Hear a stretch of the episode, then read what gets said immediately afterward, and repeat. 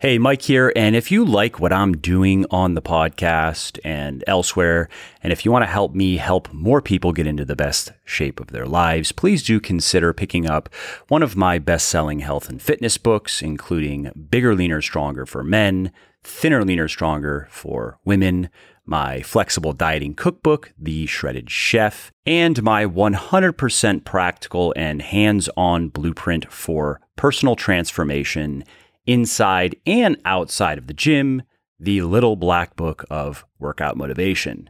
Now, these books have sold well over 1 million copies and have helped thousands of people build their best bodies ever. And you can find them on all major online retailers like Audible, Amazon, iTunes, Kobo, and Google Play, as well as in select Barnes & Noble stores. Again, that's Bigger, Leaner, Stronger for Men Thinner, Leaner, Stronger for Women, The Shredded Chef, and The Little Black Book of Workout Motivation. Oh, and I should also mention that you can get any of the audiobooks 100% free when you sign up for an Audible account, which is the perfect way to make those pockets of downtime like commuting, meal prepping and cleaning more interesting, entertaining, and productive. So if you want to take Audible up on that offer and if you want to get one of my audiobooks for free, go to www.legionathletics.com slash audible. That's L-E-G-I-O-N athletics slash A-U-D-I-B-L-E and sign up for your account. Hello and welcome, welcome to Muscle for Life. I am Mike Matthews, and in this episode, we're going to talk about supplements and not fat loss and muscle gain supplements, which is what we hear the most about in the supplements space. But instead, we're going to be talking about strength, supplementing for strength, and in particular, the best supplements for getting stronger, how well they work, and the best way to take them. And it's not just going to be me, but I invited Dr. Eric Trexler to come back on the podcast to discuss this, to discuss the science behind strength supplements, including two of the most popular and effective ones out there caffeine and creatine. Now, in case you are not familiar with Eric, he is the director of education over at strongerbyscience.com, and he is one of the contributors to Mass, which is one of my favorite monthly research reviews, which you can also learn about over at strongerbyscience.com. Now, in this episode, Eric answers a number of questions, including Does caffeine tolerance affect its performance boost? Should you load creatine or not? Does creatine cause hair loss? That's a big one that I get asked about, a question that I get asked about very often. And if you want to learn more about why some people think creatine can cause hair loss and how likely this actually is, then you definitely want to listen to this episode. Uh, we also talk about nitric oxide boosters, which are actually worth taking and which are not, and more. So, if you are currently taking supplements, if you are currently spending money on supplements, and if you would also like to gain strength faster, then I think you are going to like this episode. Here's the interview. Eric, thanks for uh, coming back on the show to enlighten us on ergogenic supplements. Yeah, thanks so much for having me on, and uh, congratulations on the new books. That was nice to have done. That was a pain in the ass, that entire project, because it wasn't just updating the books themselves, the written books, it was also re recording the audio books. And then there's like workout journals that go with it, but it all is done. So that's nice. And the release went well, sold a lot of books and getting a lot of good feedback from people I particularly like the feedback from people who have read the previous editions and who really appreciate the new editions and that they, they weren't just like, oh, it's, you know, a new forward and like five new pages of content, new edition. Like these are truly new editions, kind of started from scratch. So, you know, it feels good. I'm sure you've experienced, you know, where you put a lot of time into a project and it comes out the way that, you know, more or less that you envisioned. It's, it's nice. Absolutely. Yeah. And I, I, have to admit, I hadn't read the earlier editions, but I did look at the new editions. I think you did a really nice job with it. Thanks. Yeah. I'm very happy with particularly who those books are for. I think that it's really the best I can do for the people who those books are meant for. And really, what that comes down to is let's just say guys who have yet to gain their first 25 to 30 pounds of muscle, and for women who have yet to gain maybe about half that. That's the simplest way to boil it down to who those books are for. And they really, I think, give people, I try to give them everything they need and nothing they don't need to be able to do that. And maybe even go a bit further than that. But there is a point where the training programs in those books, it's just not enough volume. Uh, there's a point where that becomes maintenance volume. And that's also acknowledged in the book that I don't mean for these to be the end all be all. You know what I mean? Yeah. And I tell you what, the more that I make content, whether it's written or audio or whatever, the more you realize you have to have a pretty specific person in mind. Yes. When you're making it. And so if somebody's like saying, Oh, check out my content, and I say, Who's it for? And they say, I mean, basically everybody, then I'm like, Ooh, okay, let's see how this goes. it's like a little bit of a red flag, you know? Absolutely. I mean, in marketing, that's a cliche. If it's for everybody, it's for nobody.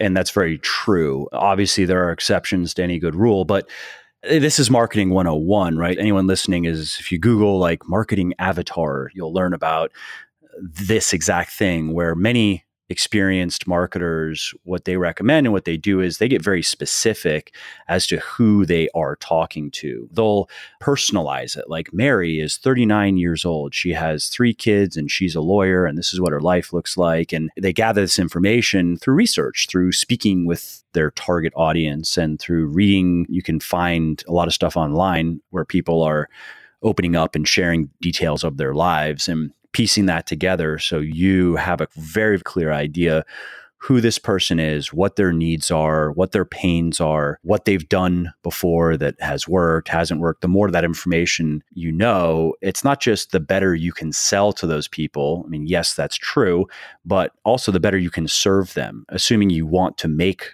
good products and services that actually serve people's needs, you need to make sure that you really understand who those people are and what their needs are and the context of those needs because that matters, especially in how you're going to communicate to them. Yeah. I mean, all this marketing stuff is brand new to me. I mean, you know, my background, I basically spent the last six years in a lab in the basement doing a bunch of supplement research. so now that I'm out interacting with people in the industry, this marketing stuff that everybody's known for ages is it's all new to me. But yeah, I mean, my exposure to marketing was when you're a supplement researcher and you see a lot of the marketing that happens in the supplement industry, it's like marketing sounds like a bad word. Yeah. you know what I mean? Like you see some pretty wild stuff out there, but it makes you appreciate the good marketing and the honest companies even more. Yeah, it's it's basically synonymous with scamming. I wonder if those two words have the same number of letters, then that could be the joke is how do you spell marketing in the supplement space? S C A M M I N G. And there always will be that. There's like that in any industry. I mean, it's baked into the DNA of marketing. You know, I'm rereading a book right now classic advertising book called Breakthrough Advertising it's not a good place to start if you're just learning marketing, but if you are more experienced and especially if you're looking for more sophisticated, high level copywriting advice, it's a great book to read.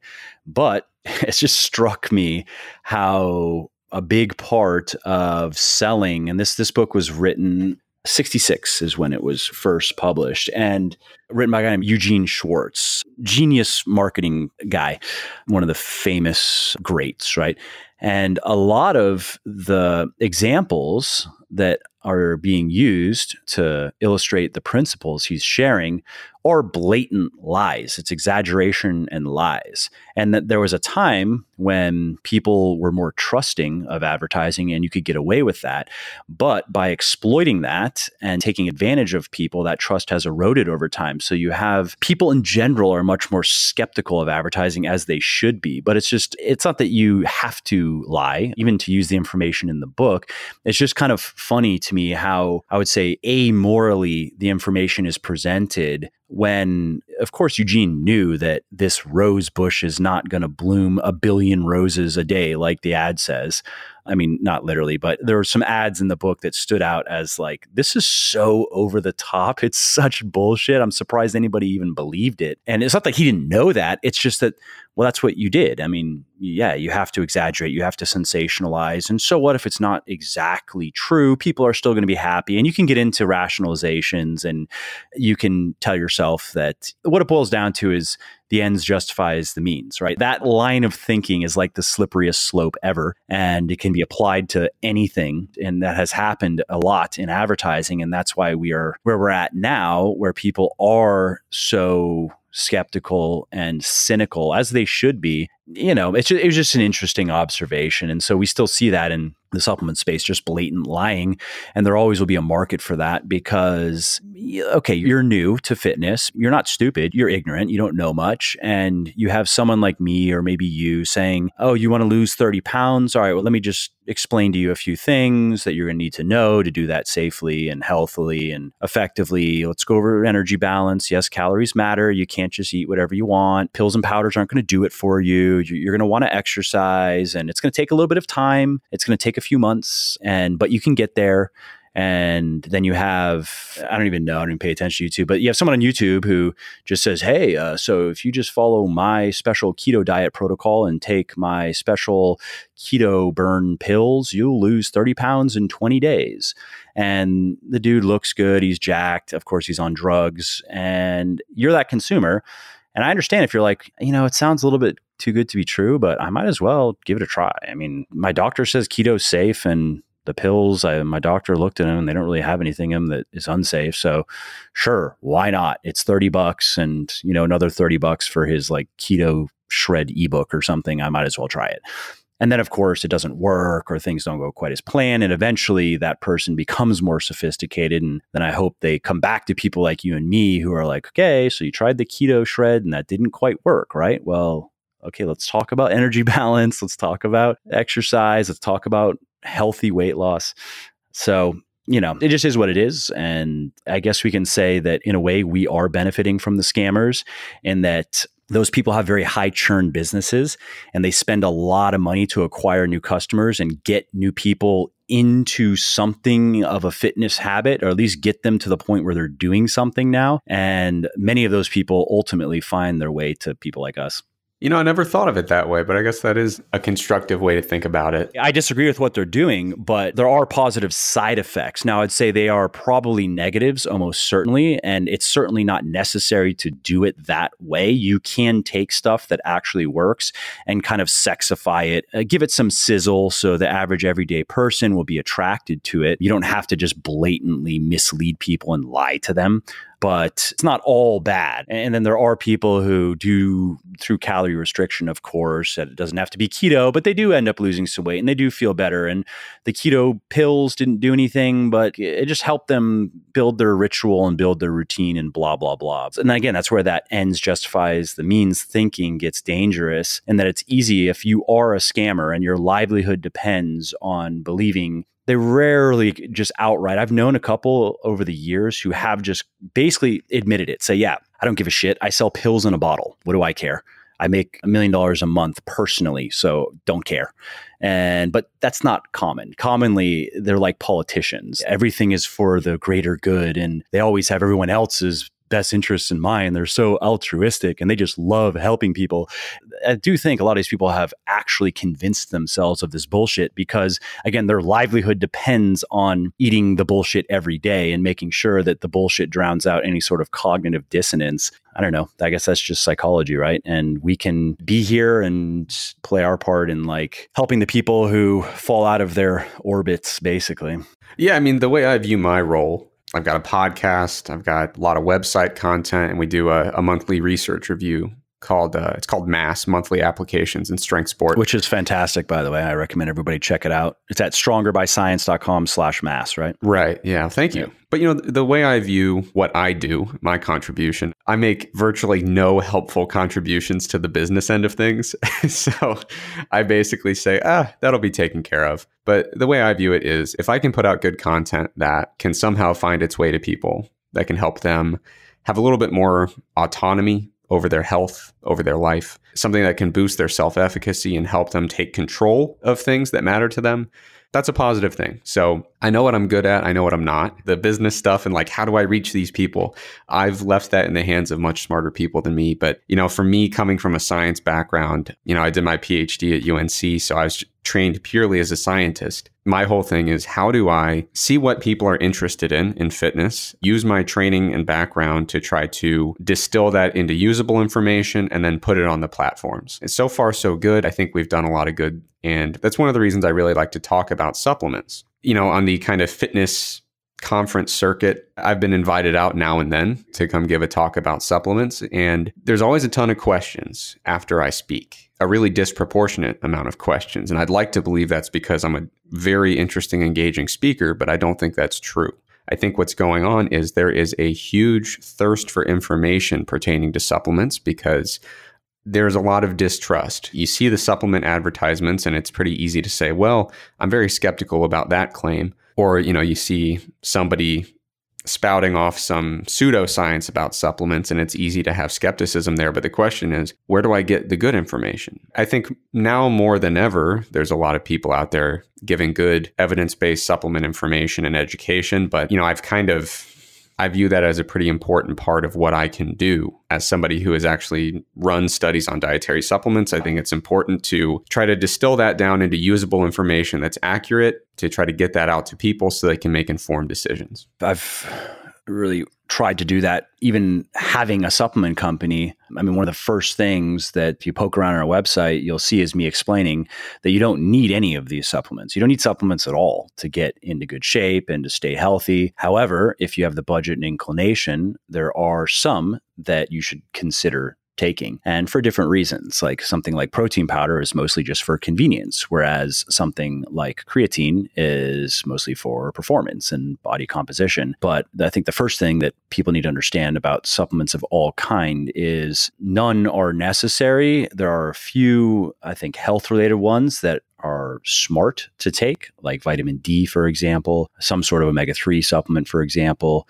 Vitamin K is something that, at least I'm happy that we have a good amount of K1 and K2 in our multivitamin. But if we're talking about body composition or performance stuff, in body composition, just so people know what I'm referring to, I'm talking about muscle building or fat loss. You do not need any supplements at all to accomplish those things fairly quickly, as quickly as you can and effectively. There are some supplements that will speed things up a bit if you don't mind again spending the money and swallowing some pills or drinking some powders then i guess there's no reason to not do it. But i think mystery surrounding supplements is there just is there are people like me probably not as many especially not as many people like me who that actually sell supplements who are saying this putting them into perspective i think that they are supplementary by definition. And they are the really the cherry on top. There are a lot more people out there who either have supplement companies or who are sponsored by supplement brands who are trying to make supplements out to be a lot more than they are. And that alone is confusing to people. And I understand because they might check out someone like me or someone like you. You have uh, certainly more credentials than I have, but they might listen to what I have to say and read my content and be like, oh, he seems to know what he's talking about. And what he's saying seems pretty reasonable.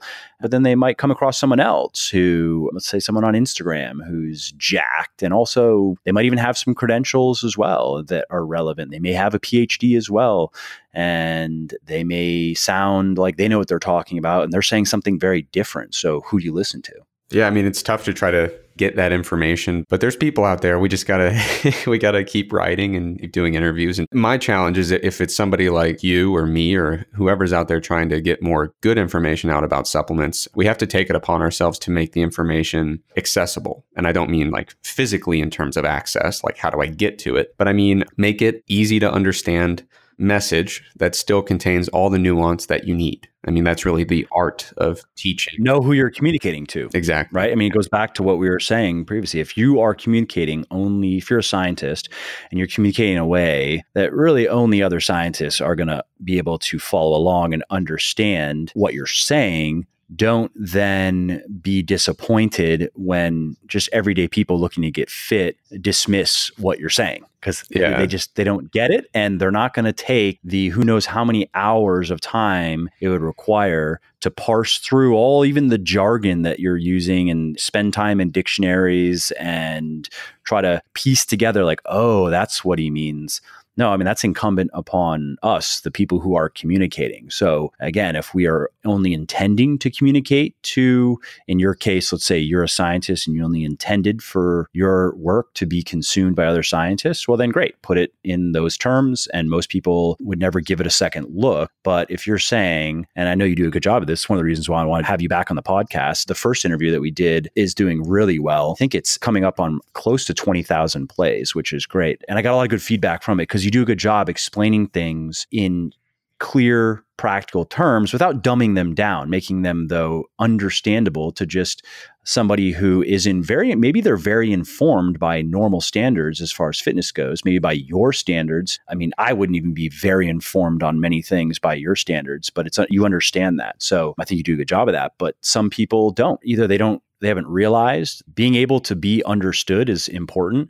or they have a self importance thing where I've spoken to people where they just kind of were like, yeah, they see what I'm saying, but they still just want to do it their way because they're more into appearing smart and wanting people to praise them for how many things they know than yeah. just give them good information. You know what I mean? It's bad, man. So when you're in the type of work that I do, if your message isn't resonating and people aren't enjoying your content, and understanding your content, you have to take ownership of that. You can't blame the reader for not finding you interesting. You have to be interesting. And if they don't think you are, then you're not. So, like, there's a lot of times when I'm writing where the things that get me kind of academically jazzed up, I know that it's not what's going to be important to readers and it's not what's going to be interesting to readers. So, I have to make sure that I'm focusing on them and not me. I mean, just this morning, I was exchanging emails with a statistician about in your linear mixed models, why did you go with an unstructured covariance structure? I would have gone with an autoregressive covariance structure. No one wants to hear about that. Why would they? like, I find it very exciting and it was a very good conversation. Smart researcher, really good work.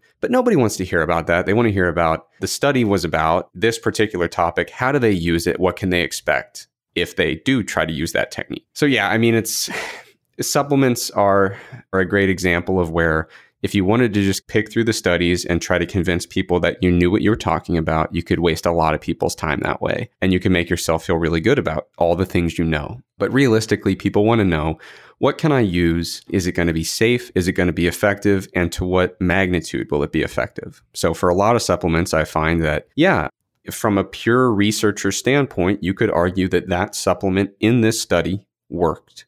But is that useful to anybody based on the outcome, based on the dosage, and based on the price? So there are some supplements out there, and this is a thing that causes a lot of confusion where you might find a study, and the conclusion of the study from the researcher's perspective is technically this worked, if we want to boil it down to a binary yes or no question. But then the practitioners have to come in, analyze kind of how that study was done and say, oh, I mean, it kind of technically worked from a researcher's perspective, but that is not going to be useful for you. So for me, you know, my big challenge that am enthusiastic about taking on is trying to help people figure out not which supplements technically work based on a statistical analysis, but which supplements make sense for them to take based on their goals and based on their needs. Ends up coming down to a fairly small list of things that work in specific contexts. And I always say, I mean, much like you've said already, you don't need this stuff, but this stuff actually would make sense and would have some meaningful amount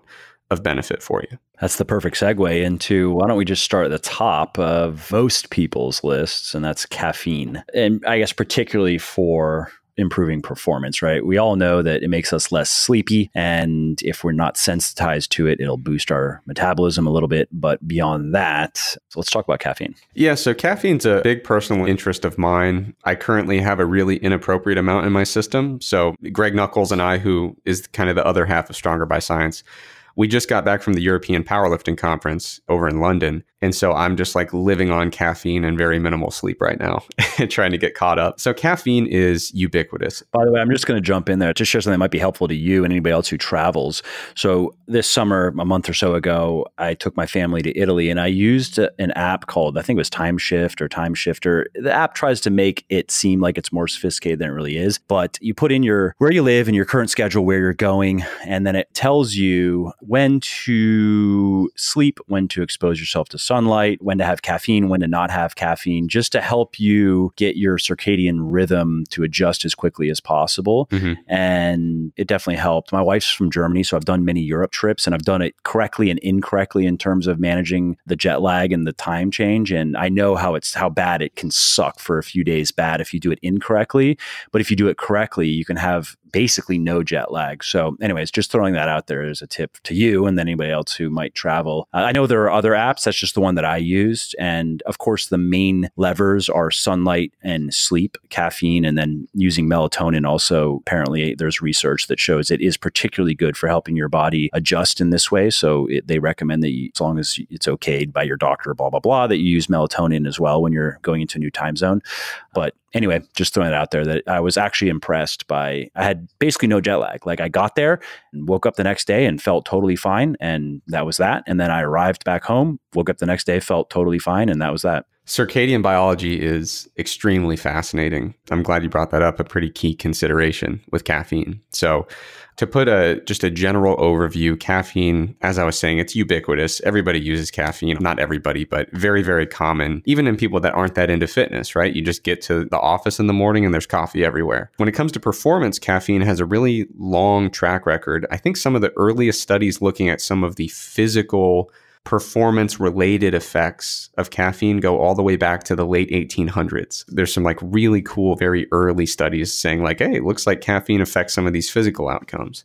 Now, the modern kind of wave of caffeine research largely goes back to the 1970s with research. At first, they were mostly interested in endurance performance, and caffeine's got a really long, really good track record of enhancing endurance performance. In the last two or three decades, there's been a lot more stuff looking at strength, power, and non endurance activities. And right now, I think it's pretty safe to say that caffeine has its largest effects and most reliable effects on endurance performance, but it also has meaningful effects on strength, power, and what you'd call strength endurance, which, you know, the easy way to operationalize that would be you would have got 10 reps without it, but since you had it, you got 12 or 13. Okay. So there's a really nice umbrella review by someone that I've collaborated with, and but it was all over email, so I don't know if I actually pronounce his name right when I talk about him. But Jozo Grgic. If you listen to our podcast on Stronger by Science, you'll know that I mispronounce every single name I ever try to say. So I'm sure that's wrong.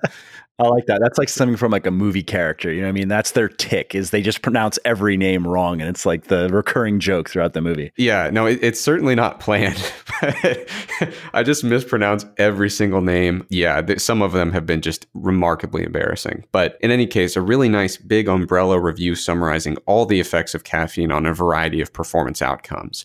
And generally speaking, caffeine, if you ingest it at about three to six milligrams per kilogram of body mass. You know, depending on your body size, ends up being somewhere in the 200 to 600 milligram ballpark, give or take. If you ingest that type of dose 30, 60, maybe 90 minutes before exercise, it does seem to have a meaningful beneficial effect. Now, I mentioned that the, the circadian biology that you alluded to is kind of important. One of the things that I always like to remind people about with caffeine is that caffeine can have a pretty pronounced effect on disrupting sleep. And even if it's not ingested super close to bedtime, there are some research showing that even six, eight hours before bed, if you're particularly sensitive to caffeine, you might see that the caffeine is still disrupting the duration and quality of the sleep that you get. Common misconception though, a lot of people will they'll ingest a cup of coffee or something and fall asleep an hour later and say, "Nope, not me. I sleep fine." One of the things that's really hard to convince people, but you got to kind of get the awareness out there. Just because you fell asleep an hour after that coffee does not mean your sleep quality was uninterrupted. You might wake up more often or you may not even wake up right right? But your sleep is just worse. Your body's not able to move through the different cycles or phases of each cycle efficiently. And you, you correct me if I'm wrong here, but that's, I've experienced it myself. yeah. I mean, I'm not a sleep expert. I try to do it every night, but I still haven't developed expertise. But anyway, with sleep, sleep mastery, wouldn't that be amazing? it's like when people are like, well, I have no training in nutrition, but I do eat sometimes, so I might as well give an opinion. Yeah. I try to sleep most nights, but I'm not an expert in sleep science. But there's a whole field of sleep research. And yeah, sleep is not a binary variable. It's not like, did you sleep? Yes. There is that kind of cyclical nature of all these interrelated sleep cycles that you go through in a given night of sleep. High doses of caffeine, even if they're multiple hours before the onset of sleep, there's research suggesting that they can impact the quality of that sleep. So whenever, you know, I work with a lot of clients, I coach for Stronger by Science. And when, whenever I have clients who tell me they have sleep issues, the very first thing I do, I say, Are you like extremely stressed out? The second thing I bring up is how much caffeine are we having every day and when is it being ingested? And you'd be amazed how often just by doing a little caffeine audit, adjusting the time of day that caffeine's being consumed, a lot of sleep issues go away. It's pretty remarkable. Yeah. I mean, I had reached out to you because uh, I was having sleep issues, which just kind of went away for no good reason, which I thought because, you know, we went through the the checklist and there was nothing major that I was doing wrong. Really, I tried all the obvious things. So that was, of course, one of the first things was what's caffeine like? And for me, it was like, well, I have three shots of espresso at 9 a.m yeah, that's not the problem. right. Yeah. One of the things that's cool about caffeine, the research that's been going on the last 10 or 15 years has been awesome because we finally graduated past the like initial stage of like, I don't know, does it do things? The answer is yes, it does. But now we're getting into the more refined research questions, you know, comparing sources of caffeine, comparing men versus women, male versus female responses to caffeine, caffeine throughout the menstrual cycle, all these different facets. One of the really cool things is the genetic links. We know the key genes that you inherit that influence caffeine metabolism. And now we finally are able to actually do some of these studies where it's very easy and affordable to actually figure out a person's genotype for many of these genes. We know that your genetic predisposition has a huge influence on how rapidly you metabolize caffeine, which in hindsight makes so much sense. I wrote a book chapter for a textbook on caffeine a while ago with some colleagues. They're like, Eric, you handle the metabolism part. And I'm like, all right you go through the, the literature and you'll see estimates of the half life of caffeine as low as three hours and as high as 12, which is incredibly different. I mean, a, a three hour versus a 12 hour half life is remarkably different. And so you start looking back at all these variable responses in, in the early metabolism studies on caffeine. And in hindsight, it's like, yep, that makes sense. Now we know all these things that affect caffeine metabolism, the genetics, the other behaviors you might be engaging in that can influence caffeine metabolism, drug and food interactions. So with caffeine, I wish I could say, like, if you go to bed at 10 p.m., you have to stop at 6 p.m. But when you consider the complications when it comes to your genetics, the exact dosing, the different food and drug interactions with caffeine metabolism. It's really the, the, type of thing that you have to just troubleshoot and figure it out. Yeah, just because I'm personally curious, what are some of those food interactions and then what are some behavioral factors? Well, so behavioral probably wasn't the right term.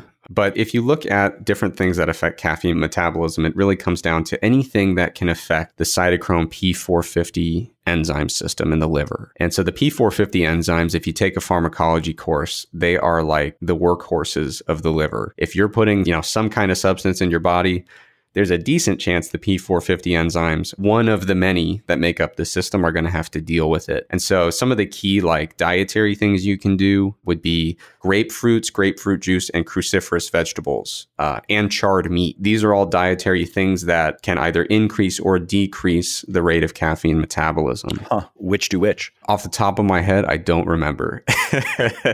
I'm just, I'm genuine. I'm not trying to you on spot. Yeah. I'm actually just curious. I'm like, really? Just, yeah, that's like in my back pocket of like, what kind of foods could do it? These ones. The same thing, we know that there are several medications, again, that can either increase or decrease. You kind of have to look them up on a case by case basis because that enzyme system uh, has so many different things that can either induce or reduce the activity of any particular isozyme. That's one of the things that's tricky is it, it's not just a simple thing of like, oh, this one interacts with that particular isozyme because with those isozymes you can either increase or decrease their activity depending on exactly what is kind of what the liver is dealing with. So you can't just say, oh, these are all the foods that all inhibit. Some of them increase, some of them decrease the activity. There are a bunch of drugs, hormone levels affect it. So, throughout the menstrual cycle, the rate of caffeine metabolism can change using hormonal contraceptives because, I mean, it's essentially the same premise. Sex hormones can affect caffeine metabolism.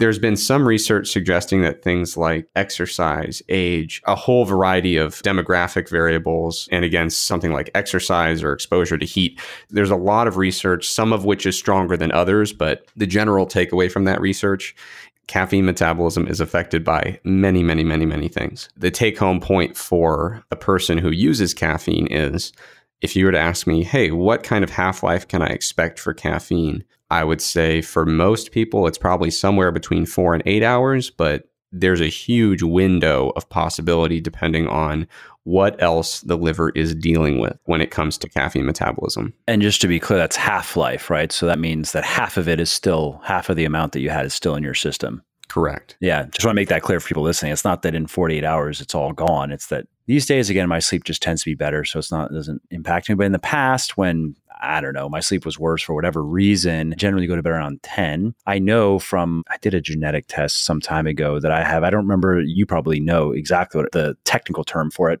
There are two different enzymes, I guess, that it's probably one of the liver enzymes you mentioned. They might be both liver enzymes, but basically I have two fast metabolizing. Oh, dude. Yeah. So you probably got your genes tested for the CYP1A2 isozyme. Yes. That sounds familiar because I was remember going through. I could pull it up actually, but I'll do that while you're talking. Yeah. So usually the CYP1A2 isozyme of the cytochrome P450 enzyme system is the one that's responsible for. Usually they say about 95% of the variation in the rate of caffeine metabolism. So there are several other isozymes involved, but usually you don't even bother to to check them out when it comes to metabolism of caffeine. You can also look at some genes that are related to the adenosine receptors, which are obviously very tied into the effects of caffeine, kind of separate from its metabolism. But in any case, CYP1A2 really does a lot of the work when it comes to caffeine metabolism. You basically get two copies of the gene.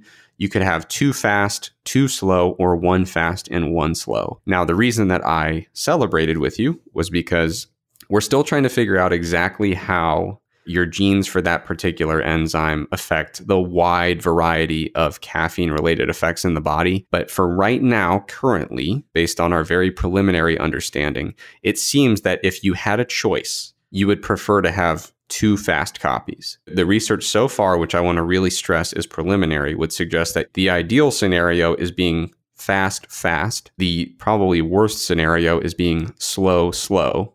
And then the middle ground would be one fast and one slow. For now, congratulations to you until we find out in 10 years that it's actually terrible.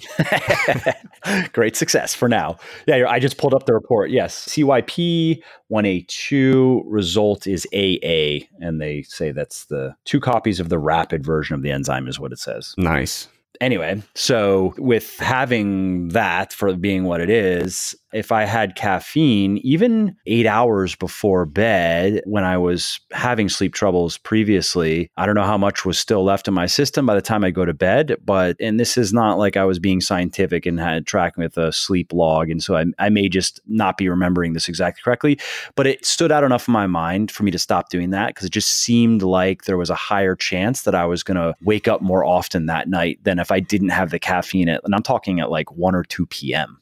Yeah, I mean, again, it's like when it comes to caffeine metabolism, we can figure out your genetics for CYP1A2, but there are still so many other inputs that can affect not just the rate of metabolism, but also how you experience the effects of caffeine. So when we talk rate of metabolism, we are literally only worried about how fast does it enter the bloodstream and then how rapidly is it cleared. That has nothing to do with binding to the receptor and then the downstream effects that result from that binding. There are so many pieces to that puzzle that that's kind of you know, when you were like, hey, which ones affect it? And I was like, I don't know. There's a bunch of them. which direction? All over the place. Because what I usually do if somebody has sleep issues, it's such an immense amount of information about all the inputs that affect the rate of metabolism and also the resulting effects. It's like so much information. The way I operate, this is probably, I don't know if this is a good or a bad thing, but when I see an amount of information that I'm like, this is too much for me to memorize. it's like enough information that I say, you know what that is? That's a folder on my computer that when this issue comes up, I pull it up and we systematically work our way through it because there are so many different inputs. It really is kind of like the type of thing where if I suspect that we've got a caffeine related issue, I say, okay, this is going to be a line of questioning. It's not just going to be like, uh, yeah, let me uh, make kind of a gut level observation and just shoot from the hip on this what I do is I kind of get out my whole list of caffeine related considerations and then we have at it. Makes sense. What about tolerance and particularly in the context of improving performance? Just to reiterate something you mentioned earlier, is to really notice a difference in strength and power, right? You have to take a fair amount. Many people I've spoken to are surprised to hear that number of, you know, I've told people 400 milligrams, give or take, depending on your body size and whatever, but, you know, two to 600 that's like in one dose before you go train. Tolerance changes that though, right? Like if you're having caffeine every day and then try to go for even more because you're doing some heavy squats, it's not going to be as effective, right? Yeah. And this is another one of those areas where I was like, when I kind of said the caffeine research is finally starting to get good, it's like we're getting into these types of questions. And the tolerance question, there's been a lot of back and forth in the research literature. And I think the best study we have on it came out a couple months ago, and Greg actually reviewed it in MASS. We'd see a paper and they'd say, Oh, there's no tolerance, you're fine for performance. And then another paper would come out and say, No, there's definitely a habituation effect. Tolerance develops and the effects go down. But a lot of the research was very indirect. They would just like grab a group of people and say, Hey, tell us how much caffeine you usually take in using a questionnaire and then say, ah, well, it looks like people responded kind of the same, whether they had a lot of caffeine in their questionnaire or very little. That's not a great way to actually assess that question. What you'd like to do is actually give people caffeine over a long period of time and see if the results start to wear off, right? I mean, intuitively, that's the most direct way to assess that. So, right now, when we look at the literature on tolerance, there are certainly some aspects of caffeine where the development of tolerance is more pronounced than others. So, like the initial heart rate and blood pressure responses are a good example where that tolerance can develop pretty quickly. There's some evidence that the diuretic effect that you can build up a tolerance to that. So diuretic diuresis basically means increased urine output. So when you're new to caffeine and you have a cup of coffee and you have to pee immediately, that's the diuresis there. We develop tolerance to that as well. Now, right now, the assessment of the literature for performance would suggest that to some degree, tolerance does seem to develop, but that doesn't mean that performance benefits necessarily disappear. The research right now, I think you could make the case would indicate that the magnitude of the effect does seem to kind of diminish over time to a partial degree, assuming that you keep the dosage the same. So I would suspect that in, in the study that showed that, if they kind of bumped the dose a little bit as the tolerance formed, it's possible that they could have restored the full magnitude of benefit. But another thing to keep in mind there is that if you completely withdraw the caffeine to the extent that you would actually have withdrawal symptoms, your performance would probably suck in the short term. So, do you think that if you stopped having caffeine and you had withdrawal symptoms, would that be a sign that you're probably having too much too frequently or? That's a genuine question because, again, my caffeine intake admittedly is low these days. Again, it's uh, 100 to 200 milligrams a day, and I don't really go above that. I rarely do. And of course, then my, I had a sore throat for a couple days. And if I'm not feeling well, I just cut caffeine out because I figure I'm trying to rest. So why caffeinate? And I didn't have any caffeine and feel nothing, of course. But if I were having you know, one of the guys that works with me is crazy. I don't know why he does this, but he probably averages a gram a day.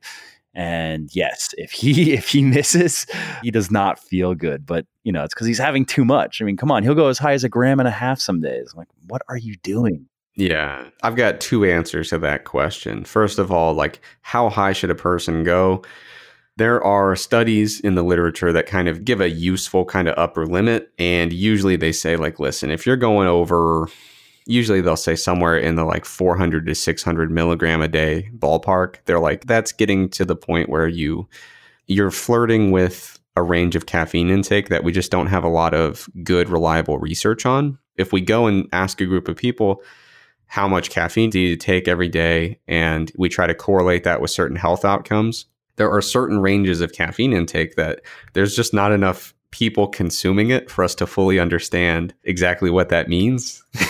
you know, so like if you want to just volunteer as a case study and hopefully me and so you'll just see what happens. Yeah, I mean, it's funny. We were talking the other day, not you and I, Greg and I were talking about there was a study that said like it was looking at the effects of caffeine intake up to 25 cups of coffee a day. And the intuitive response, if you're from planet Earth, is who the hell's drinking 25 cups of coffee a day? And it turns out what they did was they just did a very common grouping exercise in epidemiology where they basically said you either had less than one, one to three, or three to 25. There's no way in that set of data you could actually distinguish between like 24 cups and 21 cups, right? Like there's just almost nobody up there. That's impressive. That's basically drinking coffee all day. I was going to say, whenever you're doing survey based research, you also have the consideration of like, did somebody misinterpret the question or write down the wrong thing by accident? But in any case, yeah, usually if you were to search the literature and say, what's the recommended upper limit in a day, you're rarely going to find a suggestion above 600 milligrams. That doesn't mean that it's a hard cutoff, but that's a number that you might find useful. Obviously, there's a lot of variation there. Talk to your doctor, et cetera, et cetera. Now, withdrawal symptoms, if you have them, does that mean you have too much?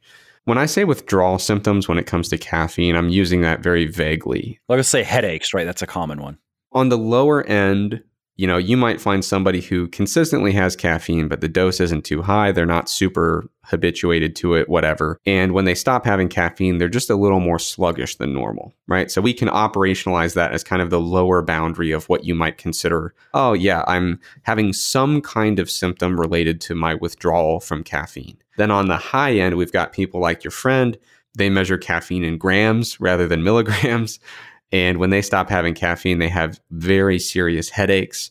I've even heard of nausea from caffeine withdrawal. I remember a dude who said, I mean, he said that he hallucinated. I mean, he was, I don't even know how much caffeine he was having. He would drink coffee all day, smoke cigarettes all day, but he said he had literal hallucinations when he stopped. His doctor made him stop. Like, you're done with caffeine now. Yeah. So, my controversial opinion is if there's any chemical that if you skip it in the morning, you feel seriously ill, yeah, you're having too much. Seems kind of commonsensical. It's like the you know food sensitivity thing. Well, well, why don't we do this? If you eat something and then you feel like shit, how about you just don't eat it? Exactly. Yeah. So I like science. I think my scientific training was cool and useful, but there's certain things that we don't need to study for, right? So if you're having enough caffeine that if you skip it for a morning, you feel ill by the afternoon, yeah, that's too much. You got to walk that back. The thing I want to kind of get in there when it comes to performance and habituation is the current evidence would suggest you don't need to strictly avoid all caffeine if you wish to have a performance benefit.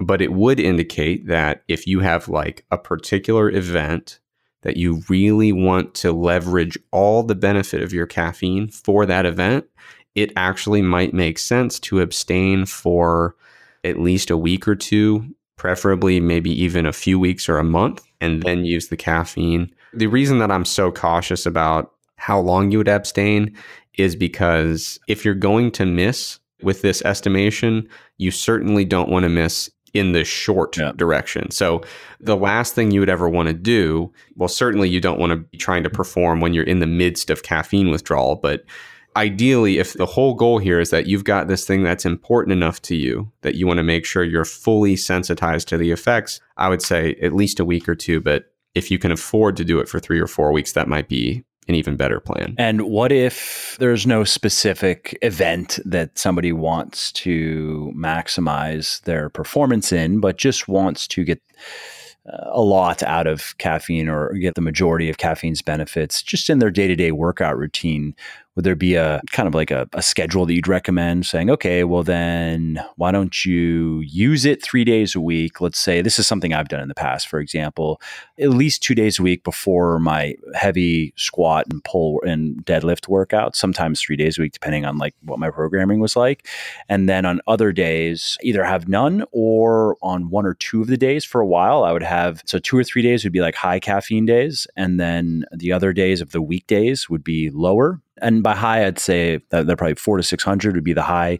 Low would be probably one to 200. And then on the weekends, I would have none. And that might not have even been enough to really manage the sensitivity properly, but that's what I've done in the past. Is there something similar that you'd recommend for people who are saying, I could drink the decaf coffee. I don't really care about having caffeine every single day. I really just want to use it for my workouts so I can have better workouts that in theory sounds like a pretty sensible approach. I think a lot of times we kind of trick ourselves subconsciously into thinking that physiology is a bunch of on and off switches when they're really a bunch of dimmer switches. You can turn things up and down. So it's very easy for our uh, human brains to kind of latch on to things as either you do it or you don't. We turn it into a binary thing. In reality, if you wanted to restore kind of the sensitivity of response, then certainly you could manage your tolerance without doing full, complete 100% abstention. So I think, you know, how you set that up throughout the week based on your priorities is very open to flexibility, but I think the general premise is a pretty solid idea. Cool. So then have a couple high days, have a couple low days, have a couple off days. Yeah. I mean, and you could take it further and just say, like, you know, maybe you decide you do that for a little bit. And then when you really want to try to. Yeah, go for some PRs or something, then bring it down. If you have some PRs in the future you want to do, you could kind of start with that approach and then kind of crank it. I don't know if you would consider this cranking it up or cranking it down a notch, but you'd say, okay, well, for the next couple weeks, I'm only going to have caffeine in some very select key times. And then you'd say, okay, now I feel like I'm kind of extra sensitized to it. And now let's go do those PRs and go with a solid ergogenic dose before that. Yeah, that makes sense. Anything else on caffeine? Those are the points I had written out that I thought would people listening would find helpful. I guess there's maybe something to be said for oh. it in, in terms of fat loss. It's often viewed as like a you know a fat loss supplement. What are your thoughts on that? And obviously, we're talking about its effects on on metabolic rate, calorie burning, right? Yeah, I mean, you know, caffeine is going to acutely increase metabolic rate. A lot of people find that caffeine helps a lot with managing hunger. I come from the bodybuilding background and if you if you talk to any competitive bodybuilders, it's their caffeine intakes toward the end of a contest prep caffeine intake just gets remarkably gross and inappropriate. like bodybuilders late in prep are just like, yeah, they live from one cup of coffee to the next in, in many cases. I'm not a big advocate of fat burner supplements because I find a lot of times they're, you know, aside from a few ingredients with some like hit or miss research. largely, a lot of the fat burners on the market are pretty much just caffeine capsules with some other miscellaneous herbs sprinkled on there. There are applications for fat loss. One thing I do want to mention some of the newer research, sometimes people wonder do males and females respond similarly? And there's some new research, some really well done research suggesting that they do. There's a lot more male caffeine research than female caffeine research when it comes to performance. We do know that the sex hormones influence the rate of metabolism to some degree, but there is a, really well done recent study showing that males and females have very similar ergogenic responses, specifically when it comes to performance. There are some minor differences in terms of like heart rate responses and stuff like that, but for the stuff that really counts when it comes to performance, they were pretty equivalent. Another cool thing that recently came out was a study showing that caffeine, there's actually, I think, at least three studies now indicating this that let's say you go do a workout, maybe it, it was a particularly hard one, you're unaccustomed to it, you're sore. You know, you have delayed onset muscle soreness, which usually lasts 48 se- or peaks about 24 to 72 hours after. Now, probably want to get back into the gym at some point. There's at least a few studies now indicating that pre workout caffeine can help mitigate some of that soreness and can help restore performance that would have otherwise been impaired by that soreness. That's neat. I haven't seen that research. How does that work? So, one of the key mechanisms of how caffeine improves performance is by blocking the adenosine receptor. And adenosine is actually pretty closely related to pain. And so that's one of the reasons why there are certain over the counter pain medications that include caffeine in the formula, is because by giving that adenosine blockade, it can actually dull some of those pain sensations. So, one of the key mechanisms for performance is that caffeine blocks the adenosine receptor, which blunts pain perception and effort perception when it comes to physical exertion.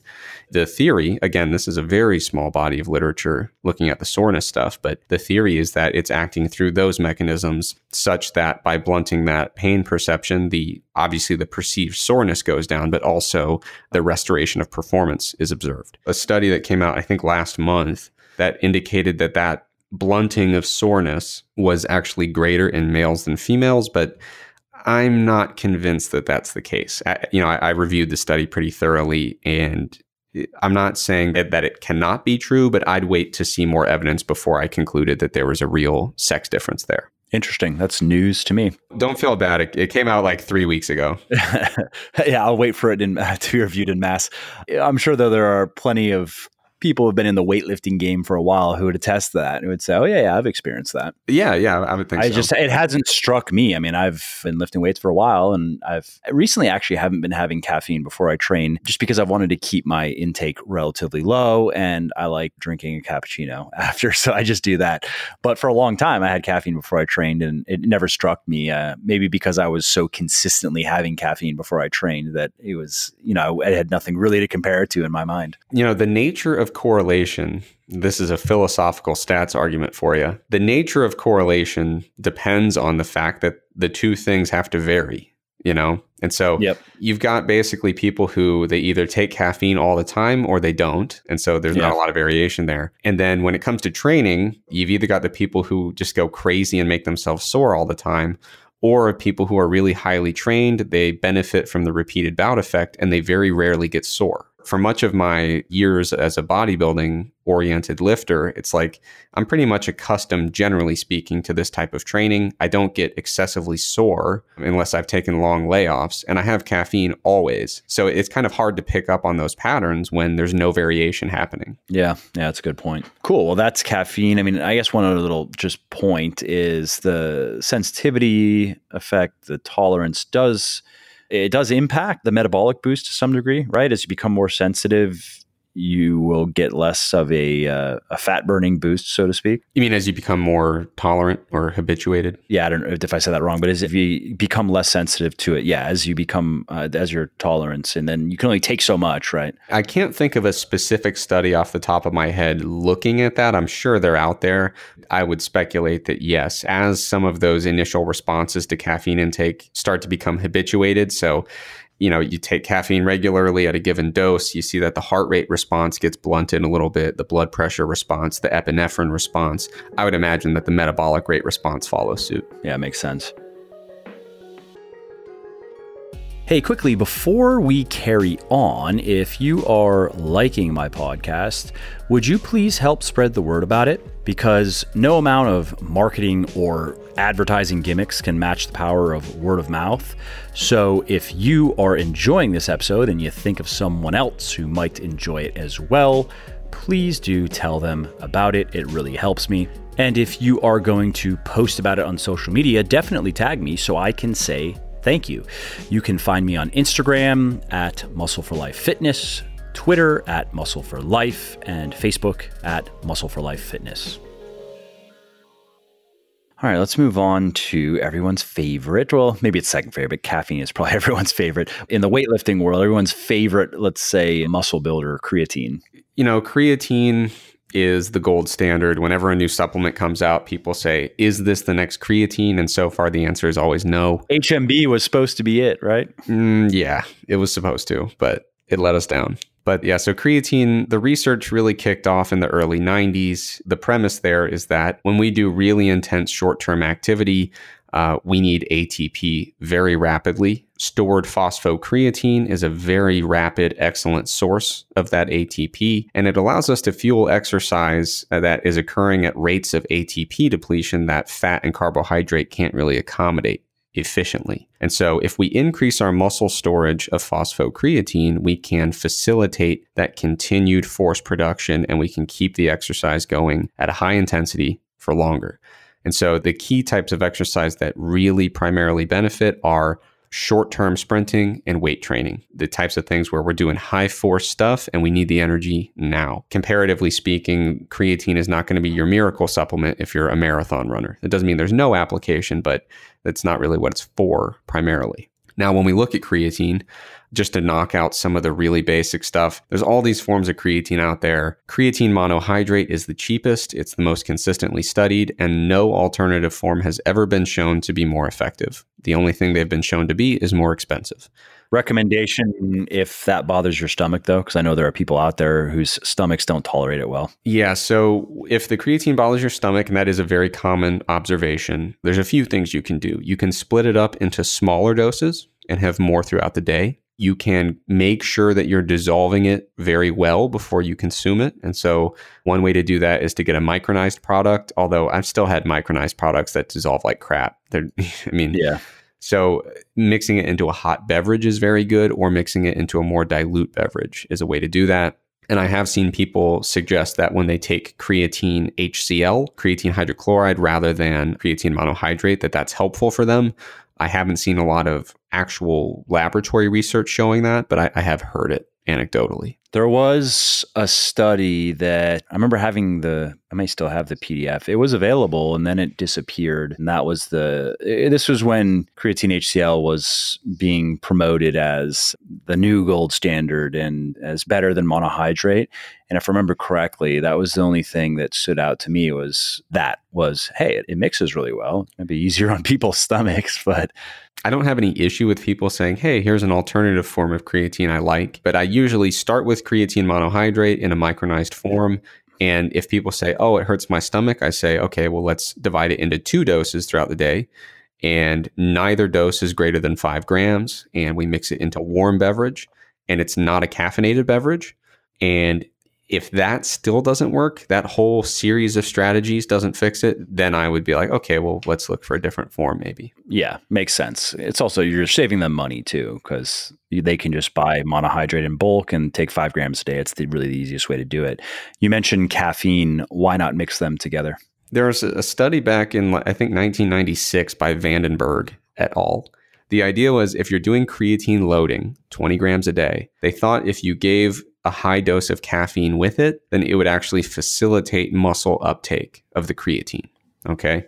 And they tried it. And what they found was the muscle uptake of creatine was not influenced by adding caffeine. But they did find that even though the muscles now had more creatine in them, performance was not improved significantly in the group that had caffeine with it. The group that was only having creatine alone did have a significant performance improvement.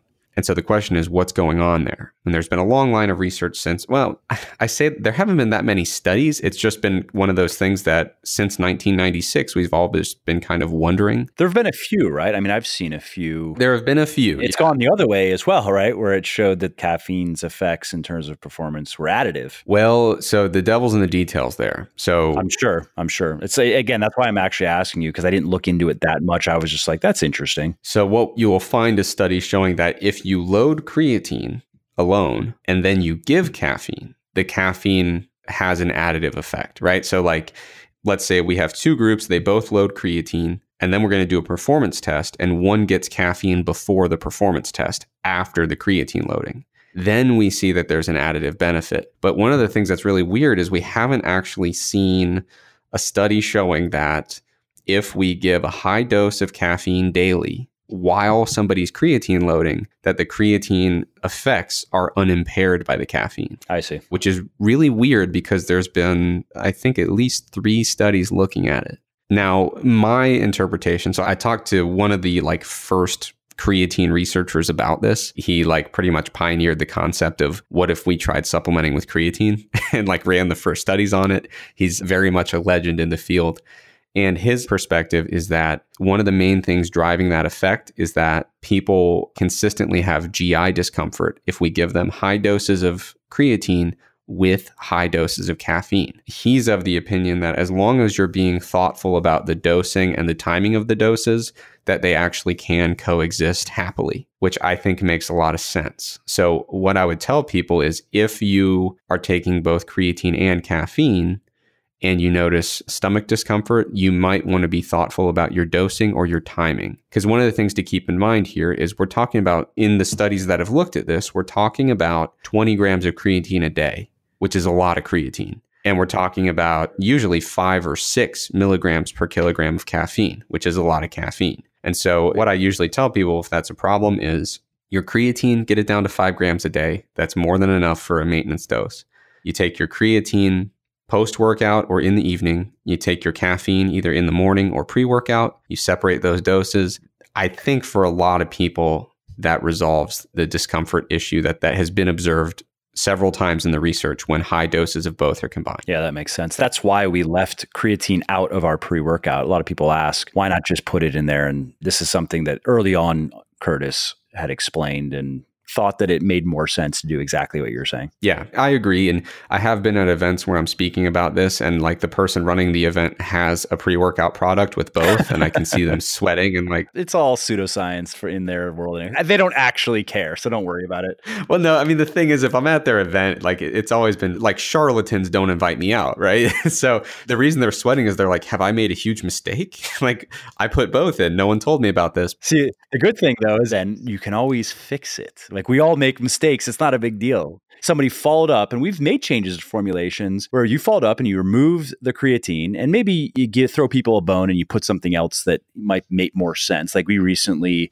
dropped the beta alanine a little bit in ours and removed ornithine, but gave people alpha GPC as like, uh, hey, we think this is better, and here's why.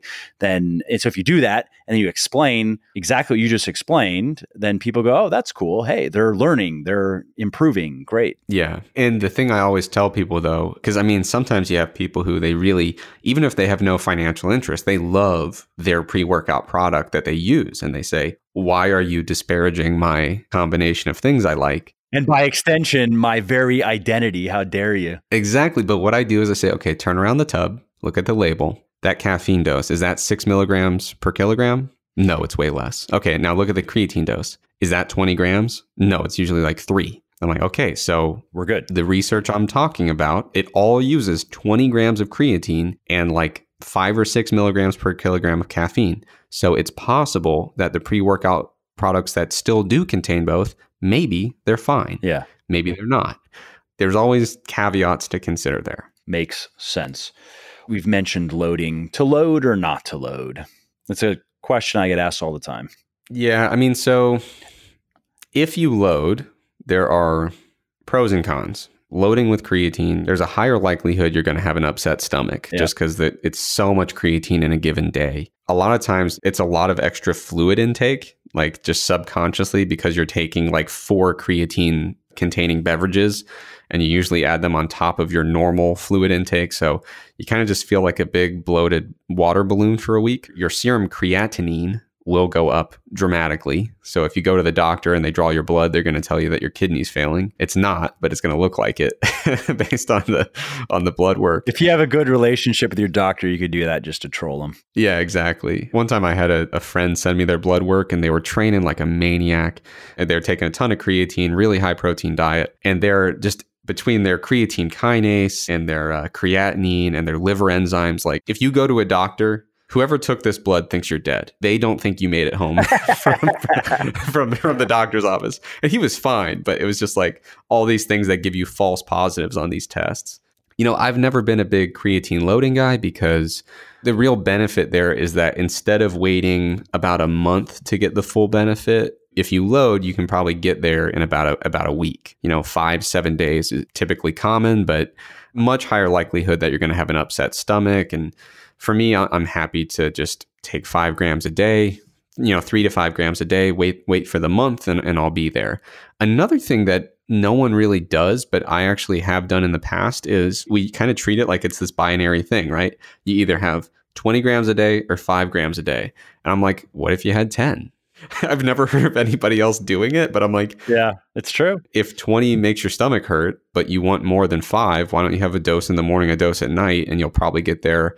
But everyone says it's five. Uh, come on, every, we know it's binary. It's five or twenty. Right. I'm like, well, so if five takes a month and if twenty takes a week, I mean, if you're doing ten, you're splitting it between two doses, morning and night. I don't know, probably like two weeks instead of yeah. four. like I don't know. yeah, my standard recommendation of unloading is no. I mean, I don't know. We're just talking about when you first start taking it, and then it's five grams per day for the rest of your life. So, or maybe I guess you haven't taken it for a while, you could. But for the reasons you've outlined, I generally say just do five grams a day, and you won't explode your stomach, and you know it'll save you a little bit of money, and you're not really going to benefit from it other than you'll experience the effects a little bit faster. So, what about uh, creatine and hair loss? I know this is a tough one. I would actually personally like to fund research on this just to answer this question more conclusively. But, you know, there's the people who have male pattern baldness, it runs in their family, and they're concerned that because of that study, I think it was with rugby players, right? Where it appeared to increase DHT levels and that could make the hair loss worse. Yeah, I mean, so there was one study, as you mentioned, in rugby players, and they showed that you know the creatine increased blood levels of DHT. Now, if you're genetically predisposed to male pattern baldness, one of the actual effective ways of delaying going bald is to block DHT. And so the idea is well, if you're increasing DHT and you're predisposed to baldness, maybe creatine is accelerating that hair loss via increases in DHT. Now, it's not an implausible premise, and the study did show an increase in DHT, but it's really important to consider the actual values in that study. So, if you look at the study, I can kind of envision the table that's in the study right now. I don't remember the exact values off the top of my head, but what you find is there's the creatine group and the placebo group. When the placebo group came in for their baseline testing, their DHT values were, they weren't like shockingly low, but they were significantly lower than when they came in for the creatine treatment. And these were the same people. What they did was if you were in this study, you did the creatine treatment, you waited, you did a little washout period, then you came back and you did the placebo treatment, or vice versa. Some people did the placebo first, waited for a while, and then the same people came back and did the creatine. And so what you'll find is even at baseline, the placebo treatment, the DHT values were higher, comparatively speaking, than when they started with the creatine. And so when you look at the actual numbers in the study, it really just looks like the creatine group had a weirdly low value at their first visit and then it just kind of normalized. And what you'll find is that no point throughout the study did the creatine have an unusually high value for DHT. Even at the highest point, it was well within the reference range and certainly within what you would call a very normal DHT level. So that's the first thing is to be very clear that the DHT levels were not elevated beyond the normal range by any means. Another thing to keep in mind is that we're talking about physiology. Whenever you're talking hormones, we can't assume linearity when it comes to the effects of a hormone, right? So let's say testosterone, the reference range, depending on where you look, it's so, it's like lower end is like 300, higher end is like a thousand or 1100, right? If you bring in somebody whose testosterone is 560 and somebody whose testosterone is 590, what assumptions can you make about the differences between those two people? Uh, none. Yes, uh, nothing. None. I mean, they're functionally the same, right? Now, we know with like testosterone, if you're like well below the reference limit, probably going to be hard for you to put on muscle, you know, as a guy with extremely low testosterone compared to if it was in the normal range.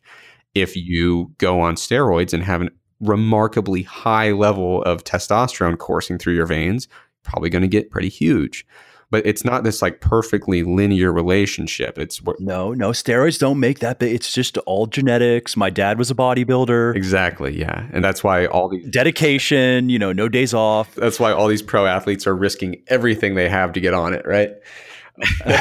But in any case, so we can't assume that like a small change in DHT level is going to have this huge precipitous change in the rate of hair loss. And again, it would only matter for people who are genetically already predisposed to specifically male pattern hair loss. Different types of hair loss have slightly different mechanisms driving them, which is an important thing to consider. So, my takeaway is that if someone tells me, hey, I think creatine is going to accelerate male pattern hair loss, I can't look them in the eye and say that's ridiculous. There's something there that is worth at least considering, but I don't have any hesitation if I take creatine, I'm not taking the drink and then thinking, oh boy, here goes my hair.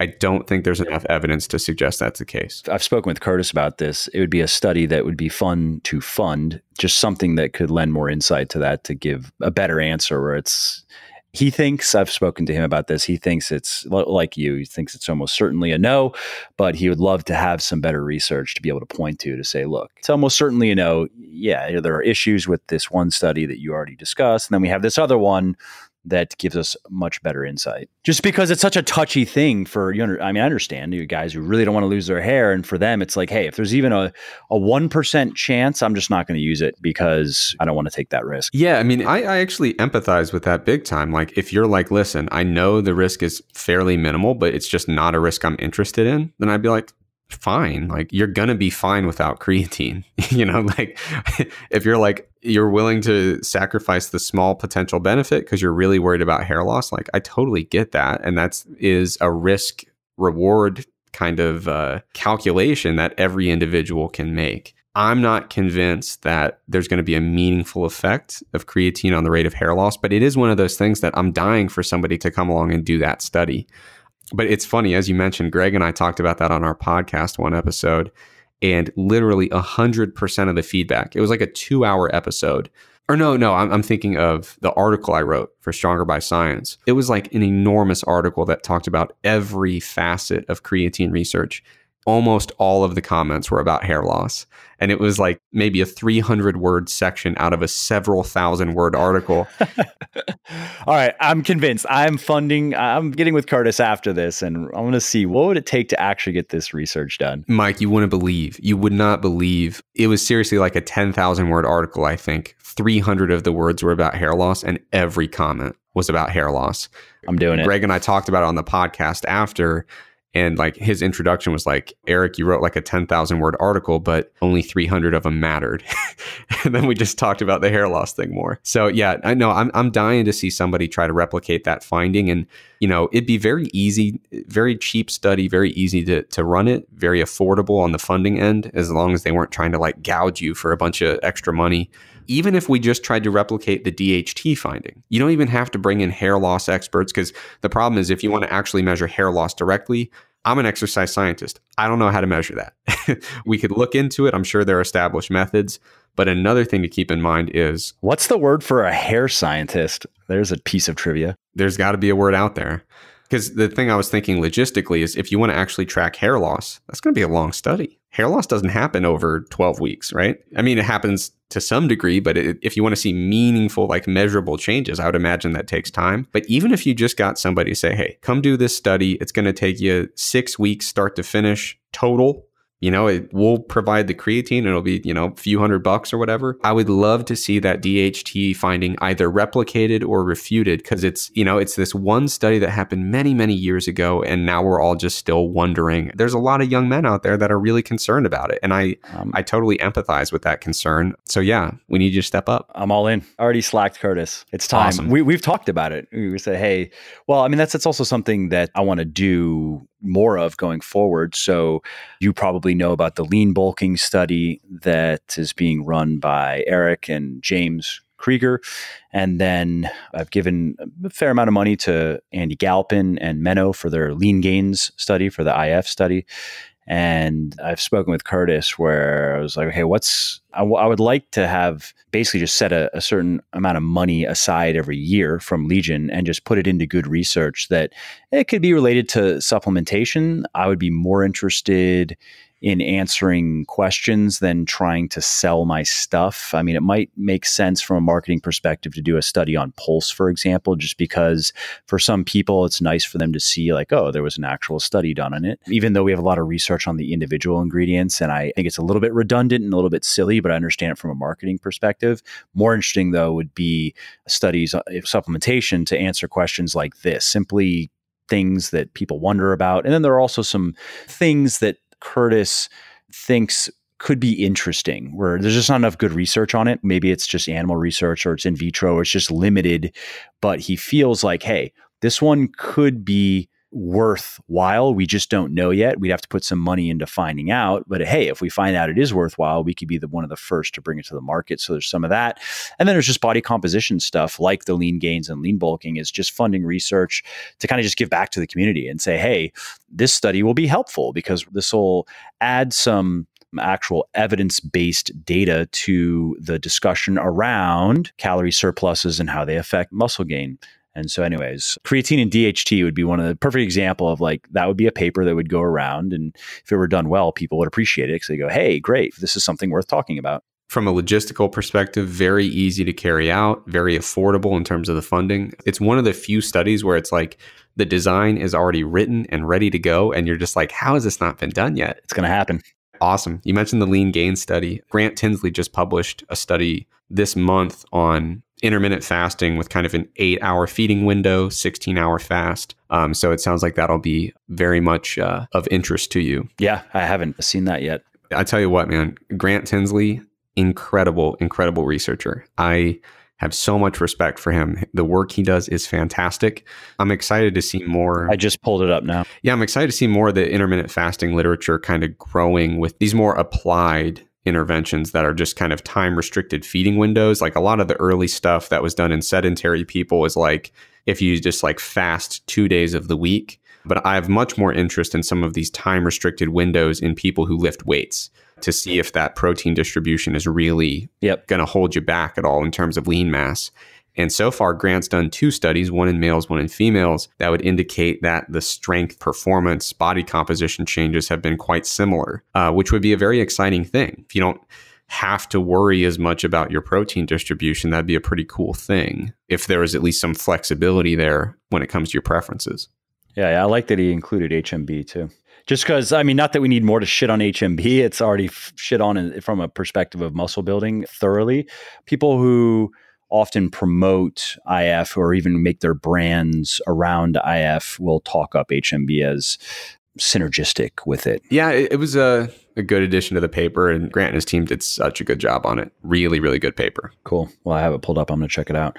All right. So that's creatine. Oh, one other thing that I think is worth touching on is bloating, because, and my understanding is that's not really much of a thing anymore, but I will get people asking, and I might be wrong. That's why I'm genuinely asking. My understanding is when processing methods weren't as good in the past, it was kind of an issue. Now it's not so much of an issue, but I know a lot of people are concerned about that, particularly women. I've heard from a lot of women who don't take creatine because they don't want to get bloated and not because they have done it and been bloated, but they've just heard that, oh, yeah, that stuff makes you bloated. Yeah. I mean, bloated is tricky because like some people mean different things when they say it. It makes you look fatter because you have more subcutaneous water. I think one of the things that contributes to that is like people often, as I mentioned previously, they kind of subconsciously increase their fluid intake. They feel some kind of GI distress sometimes when they're taking high doses.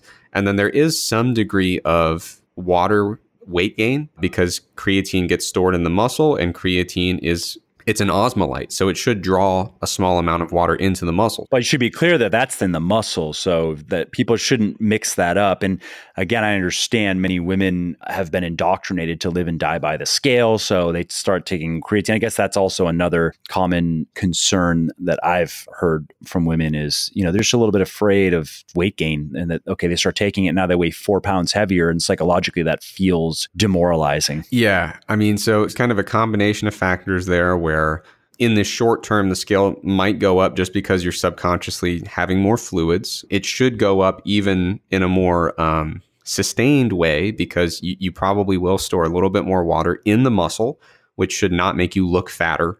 It should just make your muscles look bigger, which is cool. But I mean, not to a huge, meaningful degree by any means. We're talking about you might gain a pound or two of water distributed across your entire body of musculature. So it's not like you're, you know, you're going to look totally different. Between the GI discomfort and the the fluid intake and the small amount of additional water weight, I think it's easy that a person would be like, wow, I feel really gross and bloated and watery. But purely from an objective standpoint, it should not be something that makes you look fatter. You should expect to have a small amount of increase in water weight. Theoretically, that water should be stored largely within the muscle, which should have a net positive effect in terms of looking lean and muscular. I say theoretically because I did find a paper that looked at like intracellular versus extracellular water compartments after creatine loading. Those objective measurements didn't necessarily line up with that perfectly. It looked like there was quite a bit of extracellular water that was increased, but but I'm still kind of working my way through what might be contributing to that. But from an applied perspective of watching people over years and years and years go from not being on creatine to being on creatine, and from the theoretical perspective of where that weight should be stored and where that water should go, I don't think that bloating is a, a meaningful concern. Makes sense.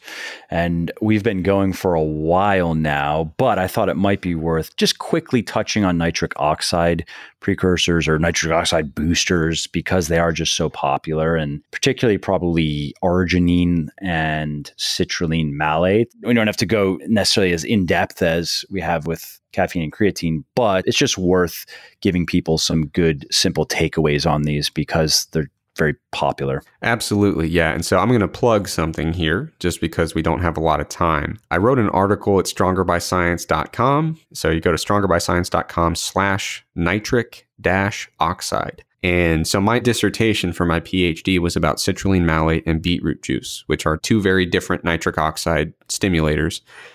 And that article contains all my thoughts on arginine, citrulline, nitrate, beetroot juice. So if you hear some of what we're about to say and it sparks your interest, go to that article. It's totally free. Don't buy anything. And it, all the information is there, really clearly laid out. But in short, nitric oxide is a signaling molecule that's in our bloodstream. And I mean, it's all over the place in our body. It has a lot of different roles in the body, but the one that everybody is uh, kind of associates it with is blood flow. So, way back in the day, supplement companies said arginine is a precursor to nitric oxide. So, if we supplement with arginine, it should increase blood flow, which should enhance performance. It should make our muscles swell up when we lift, which, even if that doesn't influence performance, would still be fun you know, to feel huge in the gym. And I mean, who doesn't love getting a good pump, right? We know Arnold Schwarzenegger does that's part of the ritual is he, I mean exactly yeah. if you're not getting a pump you're doing something wrong. Right. So some people just show up for the pump alone. But to try to summarize the research pretty concisely what we found over time is that arginine actually is not a great nitric oxide precursor because there's a lot of breakdown that happens in the gut before the arginine can actually get into the bloodstream Another problem is we can't just supplement with nitric oxide itself because nitric oxide's half life, we talked about caffeine being like five to eight hours, maybe four to eight hours. When we talk about nitric oxide's half life, we're talking about maybe one second. So, you know, if you were to supplement with it, great, it's gone. So we need to do a precursor. Arginine gets broken down too much by the gut. And so citrulline is actually the precursor to arginine, but it doesn't get broken down extensively in the gut. So what we found is if you supplement with citrulline, it will increase blood arginine, which will then facilitate nitric oxide production in theory. Now, nitrate and beetroot juice, they increase blood levels of nitrate, which is then converted to nitrite, which is then converted to nitric oxide. So it's two very different pathways, but these are two very viable nitric oxide precursors. Now, I am not sold on the fact that for resistance training, that increasing blood flow is necessarily why nitric oxide boosters are potentially effective. It might be something that simply happens as a fairly inconsequential side effect when it comes to resistance training. I think you could make the case. There's certainly some evidence showing that citrulline malate and nitrate both enhance resistance training performance to some degree. A citrulline malate, I published a meta analysis on it this past year in a scientific journal, and not all the studies show benefit, but there are some that do. Similarly, there are some studies showing that nitrate or beetroot juice enhance muscle force or strength performance. And I'm convinced that it has more to do with nitric oxide's effect on muscle directly than nitric oxide's effect on blood flow. But in any case, the kind of take home, straight to the point conclusions that you can kind of jot down and chew on for a while. Citrulline malate at a ratio of two parts citrulline to one part malate at a dose of eight grams taken one hour before a workout. There is evidence to suggest that that could be something that has a small but positive effect on strength performance. When it comes to nitrate, which is, you know, beetroot juice is a source of nitrate. If you have a dose of somewhere between 400 to 800 milligrams of nitrate consumed two to three hours before a workout, again, there's some evidence that that might enhance muscle for strength performance. Those are kind of the take home points. One cool thing about nitrate that I like to always remind people is this gets back to our point about what supplements are. You can actually get a performance enhancing dose of nitrate from the diet. You don't necessarily have to supplement with it. Citrulline, you're probably not going to do that. And how would you go about that? That piques someone's interest, like, oh, like how exactly? What should I be eating? Yeah, so nitrate is present in a lot of different fruits and vegetables. You could get it from beets, spinach, celery, pretty much any green leafy vegetable. Those are usually very good sources of nitrate. Which is convenient because you should be doing that anyway. Yeah, yeah. So one of the things that's tricky with nitrate is that even in conventionally grown produce, the actual measured nitrate value in a particular food can vary quite a bit based on its growing conditions and its storage conditions. And so some people say, well, Eric, what if I eat all these high nitrate foods, but I get unlucky and they're all low in nitrate at a particular time? Then I say, well, I'm sorry, but you just ate a bunch of vegetables, so you're going to be fine.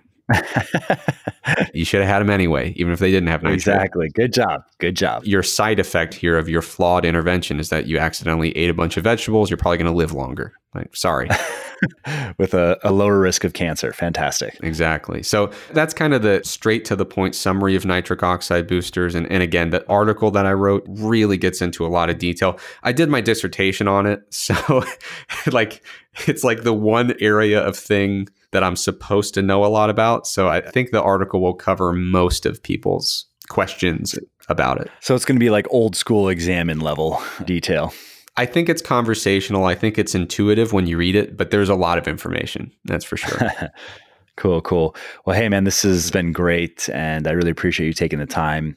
And you obviously have mentioned it a couple times now, but in case anybody missed, maybe they skipping along or, you know, skipping ahead or whatever, where can people find you and your work. And this is also a great time to shamelessly plug MASS again. Absolutely. I mean, I'm not capable of shame anymore, so I can take this opportunity. Perfect. That's the first thing. To be a good marketer, you have to lose any sense of dignity. That's that's the first step. Perfect. That's never been a problem. So yeah, I'm Eric Trexler. You can find me on Facebook at that name. You can find me on Instagram at Trexler Fitness.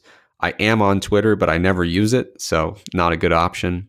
I'm the director of education for Stronger by Science, so you can find me at strongerbyscience.com. And like I mentioned, I'm one of the four reviewers for MASS, which stands for Monthly Applications in Strength Sport. Every month, we put out really nice reviews of the 10 most interesting studies in the area of strength training and nutrition. So you can subscribe to MASS. It comes the first day of every month. It, actually, today in our conversation, we talked about studies that either have shown up in previous editions of MASS or that are actually coming out in the upcoming edition, which comes out September 1st. Perfect. All right, Eric. Thanks again. I look forward to the next one. Uh, yeah, I really appreciate it. Thanks for having me on and take care.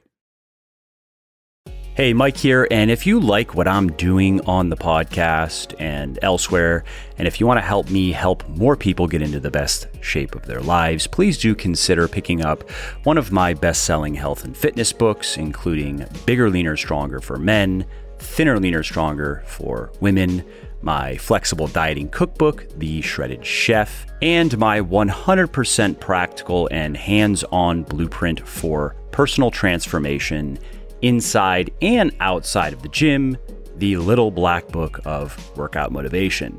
Now, these books have sold well over 1 million copies and have helped thousands of people build their best bodies ever.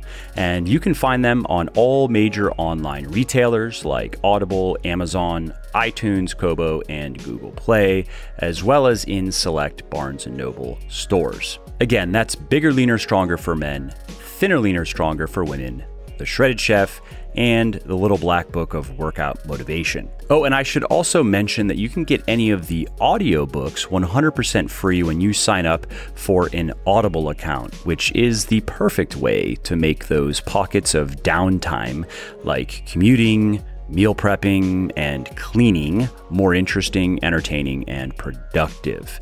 So if you want to take Audible up on that offer and if you want to get one of my audiobooks for free, go to www.legionathletics.com slash audible. That's L-E-G-I-O-N athletics slash A-U-D-I-B-L-E and sign up for your account.